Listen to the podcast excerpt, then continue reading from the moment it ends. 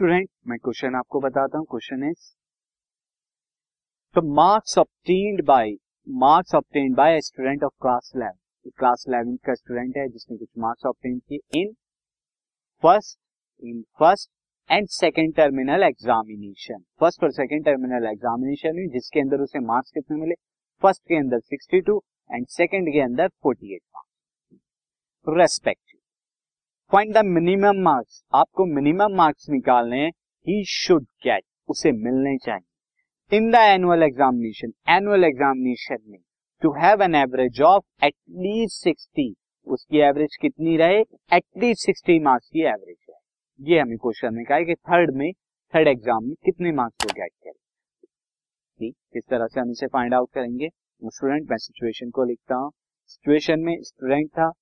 Student के जो है, वो तीन एग्ज़ाम हुए first terminal and then second and then third वाला।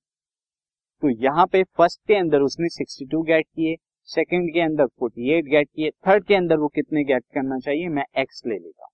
इसकी एवरेज कितनी हो जाएगी यहाँ पे? एवरेज की अगर हम बात करें वी नो दैट थ्री यहाँ पर एंटिटी है तो तीनों को प्लस कर लेंगे हम।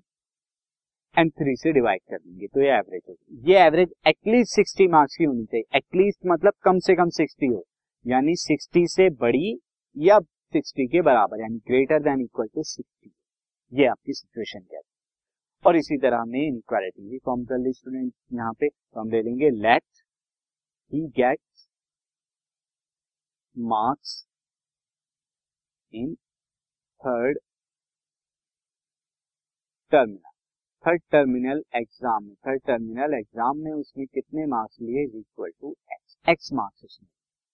So his average his average his average will be कितना हो जाएगा? 62 plus 48 plus X upon first second और थर्ड के ऐड कराकर थ्री से डिवाइड करते now according to question according to question this average should be this average should be greater than equal to sixty sixty के greater than equal अब मैं क्या करूँगा? थ्री यहाँ पर डिनोमिनेटर में है लेफ़्ट के तो मैं यहाँ पर थ्री से मल्टीप्लाई करा देता हूँ। थ्री से मल्टीप्लाई कराऊँगा तो sixty two plus forty eight plus X upon three and this greater than equal to six and three से यहाँ पे मल्टीप्लाई कराना होगा स्टूडेंट दोनों तरफ़ सेम नंबर से नाउ थ्री से थ्री गया।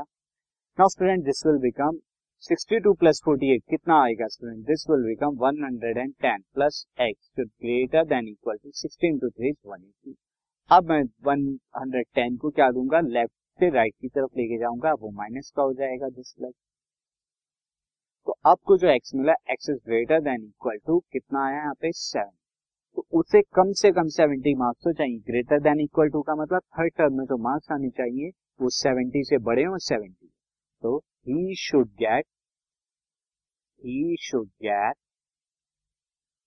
at least at least seventy marks at least seventy marks in third exam third exam में उसे कम से कम जो है सेवेंटी मार्क्स मिलने चाहिए। तो ये हमारा आंसर है।